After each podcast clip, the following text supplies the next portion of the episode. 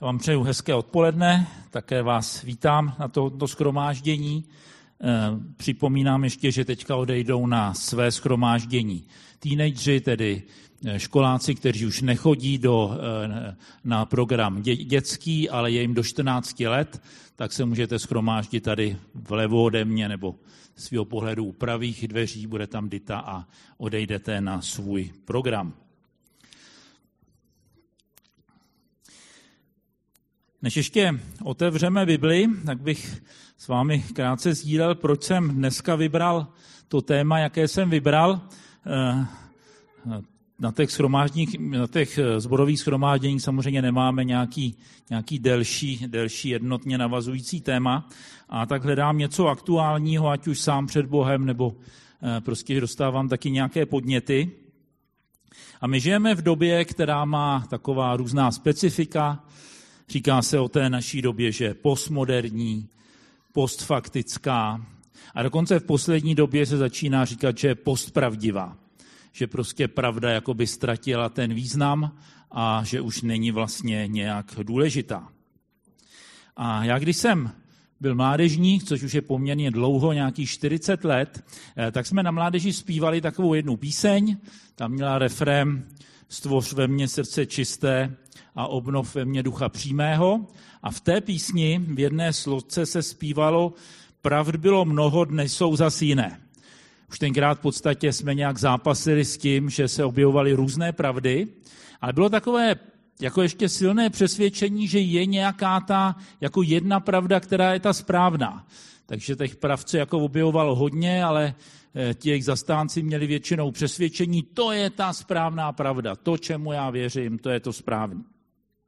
A dneska po těch 40 letech se nic nezměnilo na tom, že těch pravd je spousta, ale posílil se ten dojem, že možná pravda není důležitá a že neexistuje ta pravda s velkým P, že je možný, že prostě má, máme všichni nějakou pravdu, i když ta pravda nějak jako není kompatibilní.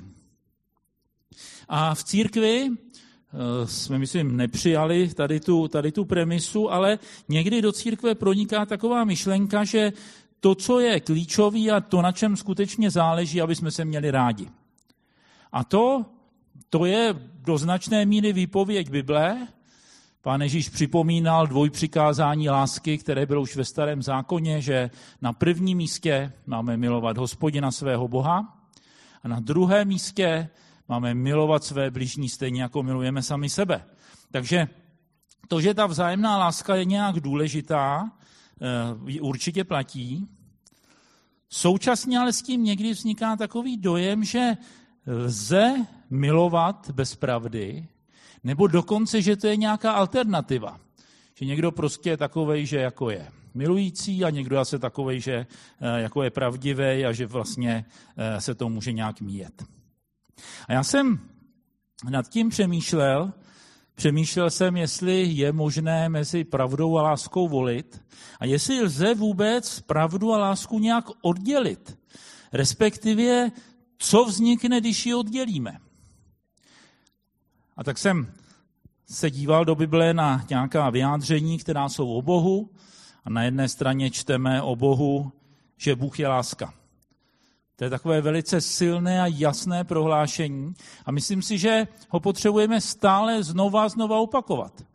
Potřebujeme si opakovat pro sebe, pro svůj život, ale potřebujeme ho stále víc připomínat tady v tom světě, kde je tolik beznaděje, kde tolik lidí ztrácí prostě nějaké jistoty. Tak připomínat tu, že tu je jedna jistota, která je od stvoření světa. A to, že Bůh je láska.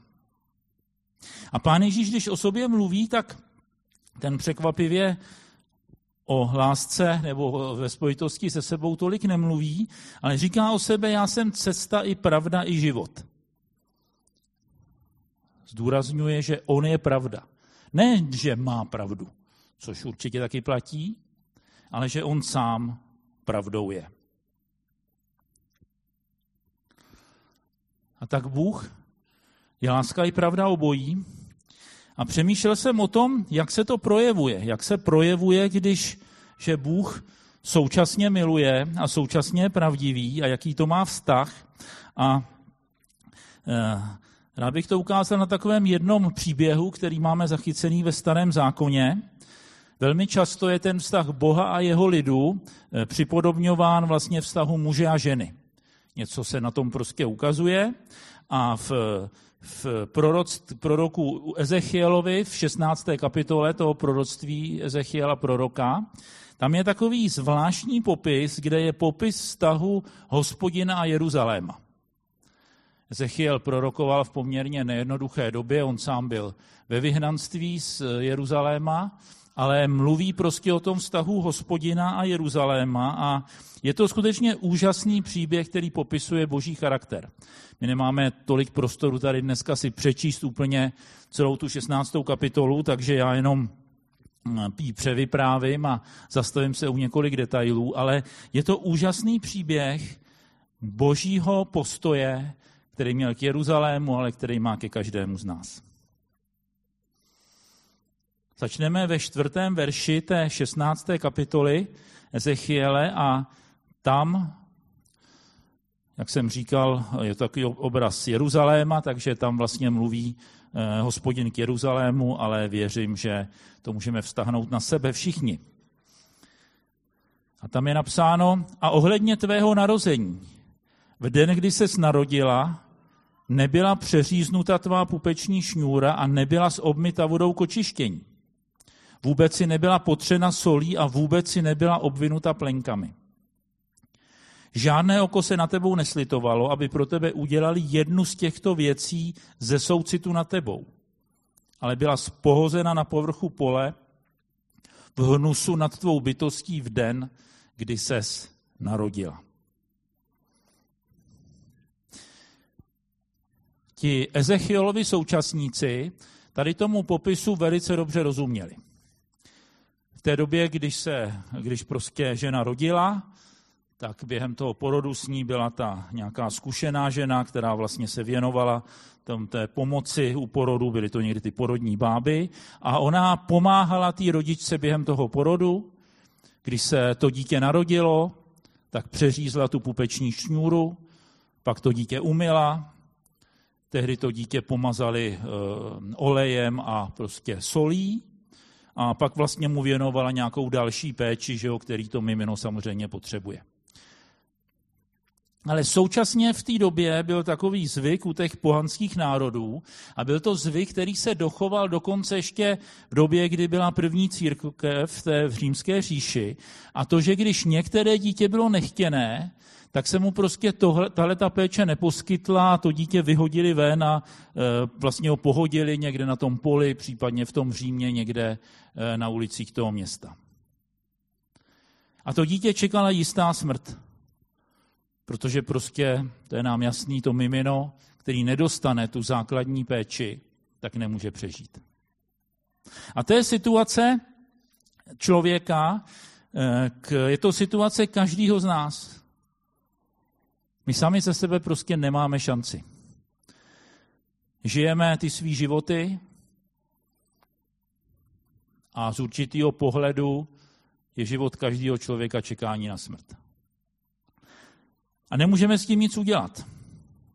Žádné slitování, naprostý zmar. A tady v té situaci, v situaci, kdy my nemáme šanci, tak tady v té situaci se k nám Bůh sklání. A čteme o tom, hnedka dál v tom šestém verši, procházel jsem na tebou, viděl jsem tě, jak se zmítáš ve vlastní krvi a řekl jsem ti, když jsi ležela ve své krvi, zůstaň naživu. Řekl jsem ti, když jsi ležela ve své krvi, zůstaň naživu. Takhle mohl být tenkrát ten novorozenec zachráněn a taky někdy zachráněný byl. Prostě někdo viděl toho pohozeného novorozence a z nějakého důvodu ho vzal k sobě a tím mu zachoval život. Ty první křesťani to dělali v té římské říši, že když nacházeli ty vyhozený nemluvňata, tak je vlastně brali k sobě, starali se o ně. A e, byla to jedna, jeden z takových věcí, která šokovala tu římskou společnost. Která prostě byla nepochopitelná, proč to ty křesťani dělají. A tohle je boží plán pro každého z nás, protože ten boží plán je život. V Bibli čteme o tom, že Bůh nemá zalíbení ve smrti bezbožníka. Někdy vnímáme Boha jako toho, který vidí hřích a hřích soudí, ale to není prostě původní boží záměr. On hledá, koho by zachránil. Trofnu bych si říct, že Bůh chce mít ve svém království úplně všechny. To je jeho původní záměr. Nemůžeme projít všechny ty biblické místa, které o tom mluví, ale čteme o tom, že peklo je pouze pro satana, jeho anděli původně stvořeno. Timoteovi Pavel píše, že boží vůle, aby všichni lidi došli poznání pravdy a byli zachráněni. A je to proto, že Bůh miluje každýho z nás naprosto extravagantní láskou. Bůh nehledá, co kdo udělá špatně, aby ho mohl zatratit, protože to by nebylo potřeba hledat. U každého z nás je spousta důvodů, proč by nás Bůh mohl odmítnout. On hledá ty, kteří se nechají zachránit. Tak on šel, viděl tu vyhozenou dívku, jinak, jak říkáme to o Jeruzalému, ale v hebrejštině je Jeruzalém ženského rodu, proto se tam mluví o ženě. A on vzal tady to odhozený mimino, postaral se o ně a dal tomu dítěti vyrůst. Ale u toho to neskončilo.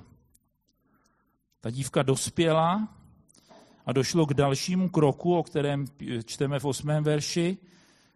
Procházel jsem na tebou, viděl jsem tě a hlebil tvůj čas, čas něžností. Rozprostřel jsem na tebou cíp svého pláště a přikryl jsem tvou nahotu. Přísahal jsem ti a vešel jsem s tebou ve smlouvu, je výrok panovníka hospodina a stala se smou. Znova ti současníci Ezechiela tomu rozuměli líp než my, roztáhnout cíp toho pláště, tak to bylo znamení manželství, prostě ta manželská smlouva se kulturně uzavírala různým způsobem, ale prostě vždycky to byla nějaká veřejná smlouva. V té době prostě se to dělo tak, že vlastně on vztahl ten, ten plášť na tu svoji snoubenku a tím ji přijal za manželku. Byl to takový symbolický vstup do té manželské smlouvy. A doma si představme ten příběh. Ten muž, který je tady reprezentovaným hospodinem, nejprve najde to vyhozené dítě, zachrání mu život, stará se o něj, až dospěje a pak ho přijme za svoji manželku. A když čteme dál ty verše, tak tam čteme, že vlastně neměla nic a všechno dostala. Bůh tam říká, jaký dal šaty, boty, šperky, luxusní stravu. Nebyla nikým a nic neměla a protože si ji vzal král, tak se stala královskou eh, manželkou a stala se královnou. A to mělo jediný důvod. A to je ta boží láska. Není jiný důvod, proč by nás Bůh měl přijmout. Není jiný důvod, proč by nás neměl nechat zemřít a minout nás. Ten jediný důvod, proč se to nestalo, je ta jeho láska k nám.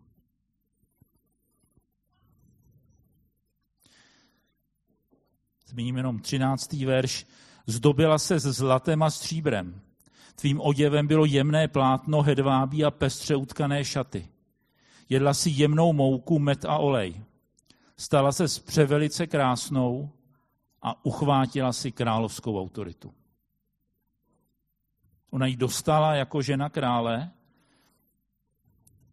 ale místo vděčnosti se jí chopila. Měla ji, ale začala s ní špatně nakládat. A tady po tom verši se prostě ten příběh láme. Místo vděčnosti ta žena začne jednat pyšně, bere všechny ty dary, které dostala jako kořist, začala spoléhat na svoji krásu a na to darované bohatství a byla nevěrná tomu svému muži jak duchovně, tak, tak fyzicky. V 22. verši čteme popis toho, co se dělo. Při všech svých ohavnostech a svém smilnění si nevzpomněla na dny svého mládí, kdy si byla obnažená a nahá, zmítající se ve své krvi. Ona byla tak milovaná a tak strašným způsobem zneužila ty dary a lásku, kterou dostala. A tak tady na jedné straně je ta nekonečná boží láska. Ta extravagantní boží láska.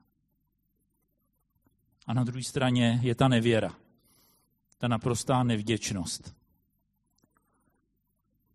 A teď Bůh na jednu stranu tam stojí v té své lásce a na druhou stranu reaguje na to, co vidí. A v 27. verši čteme, a hle, vstáhl jsem proti tobě svou ruku, zkrátil jsem tvůj podíl a vydal jsem tě touze těch, kdo tě nenávidí, pelištejských dcer, které se stydí za tvé hnusné jednání. A tak ten milující Bůh říká dost. Přestože miluje, tak reaguje na tu pravdu. A říká, prostě takhle to nemůže pokračovat. On dal úplně všechno. Zachránil život. On nás zabezpečil ve všech směrech. On takhle s námi jedná, jako jednal s tou nalezenou umírající dívkou. Ale ta jeho láska není slepá. Ta jeho láska nerezignovala na to, že mi neviděla, co se děje. A tak on nenechá svůj lid říkat, když mě miluješ, tak si mohu dělat, co chceš, protože je tu stejně tvoje milost.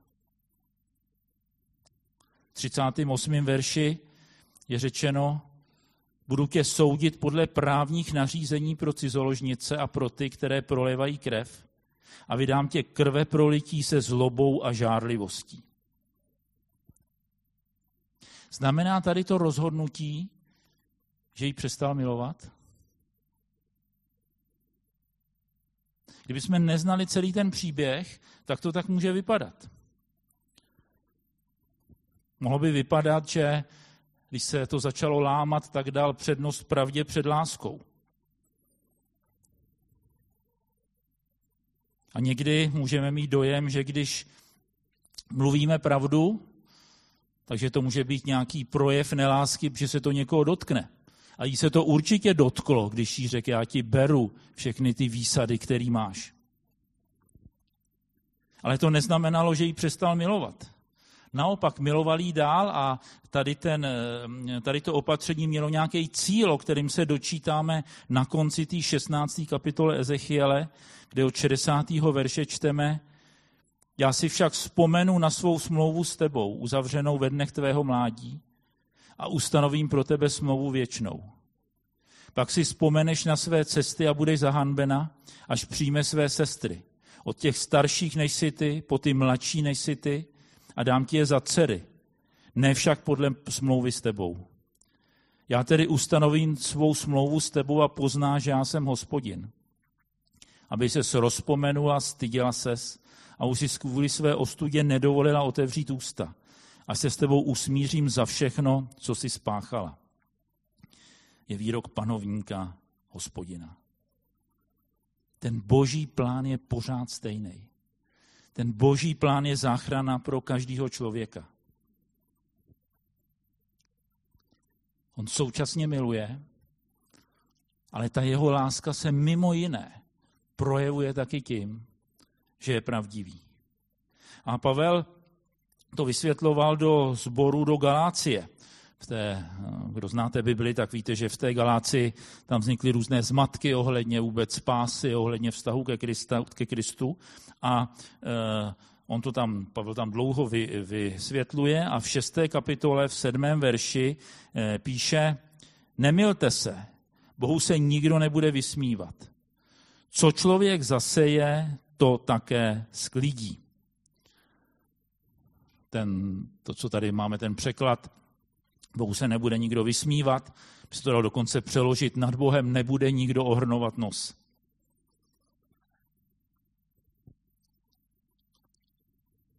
Bůh se stará o to, aby jsme ho viděli tím správným způsobem. A tak dbá na to, aby si o něm nikdo nemyslel, že protože má všechny rád, tak nesklidíme to, co zasejeme, A současně, aby si nikdo nemyslel, že je pro něj důležitá pravda, tak mu na nás nezáleží. Co by se stalo, kdyby Bůh jednal pouze na základě lásky nebo pouze na základě pravdy? Kdyby Bůh byl jenom láska, tak proč by Ježíš musel umírat? Přece nám to mohl všechno jenom tak odpustit. Kdyby bylo jiný řešení než Kristova smrt, tak jsem přesvědčen, že by ho Bůh zvolil. Že se nechtěl jako otec dívat na svého umírajícího syna. Jenomže kdyby popřel svoje slovo, tak si úplně neumím představit, co by se stalo, ale myslím, že by se zhroutil vesmír.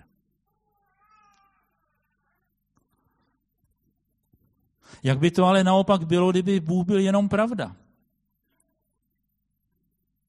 Kdyby Bůh byl, by se Bůh na nás díval jenom z hlediska pravdy, tak nikdo z nás nemá šanci.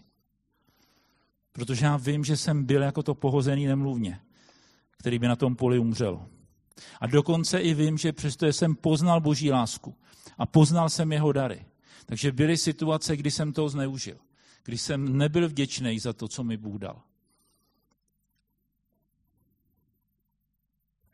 A tak Bůh na jednu, na jednu stranu naprosto extravagantně milující,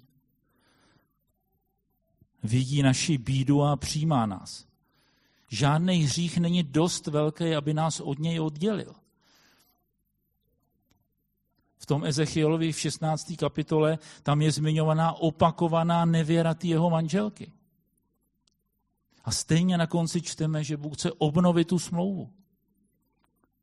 My když znova selháváme, když jsme znova nevěrní, tak on je věrný. On nás pořád volá k sobě. Ale současně je pravdivý. Není v něm ani stín lži, žádné přehlížení své vole. Protože odpuštění to neznamená přehlídnout hřích. Odpuštění znamená vidět hřích a stejně ho odpustit.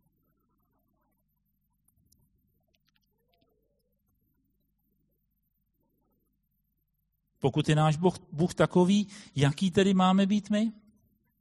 A o tom píše Jan, a tím už budu končit dneska, v prvním dopise Jana ve čtvrtý kapitole. Tam je v sedmnáctém verši napsáno, v tom dosáhla láska při nás cíle, že máme naprostou důvěru pro den soudu. Neboť jaký je on, takový jsme i my v tomto světě.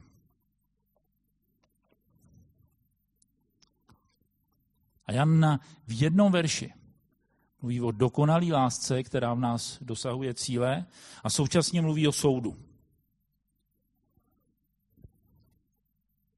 A tím cílem je, že budeme jako on. Na jedné straně jistí boží láskou a díky tomu tady tou láskou milující od ostatní. Čím víc jsem si jist tím, že mě Bůh nekonečně miluje, tím menší problém má milovat ostatní lidi.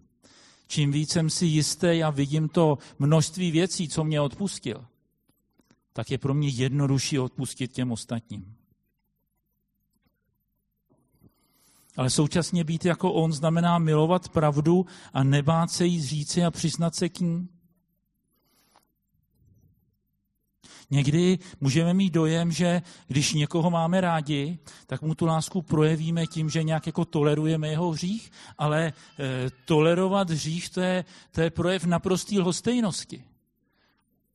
Když se znova vrátím do toho, do té 16. kapitoly Ezechiele, kdyby tomu muži bylo jedno, že mu je jeho manželka nevěrná, tak by nám to přece připadalo divný. Přece není možný, že by muž miloval svoji ženu, ale bylo by mu jedno, že je mu nevěrná. Kdyby mu to bylo jedno, tak by to znamenalo, že už je mu úplně lhostejná. Všichni ztratí lásku. A tak tolerovat hřích. To není projev lásky. To je naopak projev nelásky, to je naopak projev hostejnosti. A láska se velmi často projeví právě tím, že jsme pravdiví. A pravdu a lásku tu nelze nějak oddělit. Jak už jsem říkal, láska se často projevuje právě tím pravdivým jednáním. A my můžeme mít někdy problém vidět Boha jako milujícího i pravdivého. Jenomže pokud ho vidíme jenom, jenom prostě nějak to oddělíme, tak to začne deformovat nás, náš pohled na Boha. Pokud ho vidíme pouze jako milujícího, tak se nám může stát, že skončíme jako liberálové v konečné fázi se vlastně Bohu posmívající, protože začneme mít dojem, že ten hlavní úkol a to, co můžeme od Boha hlavně chtít, je, aby naplnil ty naše potřeby, aby se o nás postaral. Postupně se dostáváme do centra my a on z toho centra odchází. Ale současně, pokud někdo vidí Boha jenom jako pravdivýho, jenom jako spravedlivýho, tak k němu těžko může navázat vztah, bude se ho prostě bát a nebude mu věřit. Protože všichni nějak podvědomně víme, že před tou boží pravdou můžeme obstát jedině díky tomu, že nás miluje. A tak, pokud vidíme Boha jenom z jedné části, tak velmi pravděpodobně taky stejně tak žijeme. Jenomže milovat bez pravdy nebo být pravdivý bez lásky, to neodráží boží obraz. To neodráží ten obraz, který, ke kterému jsme byli stvořeni. Ale to je karikatura.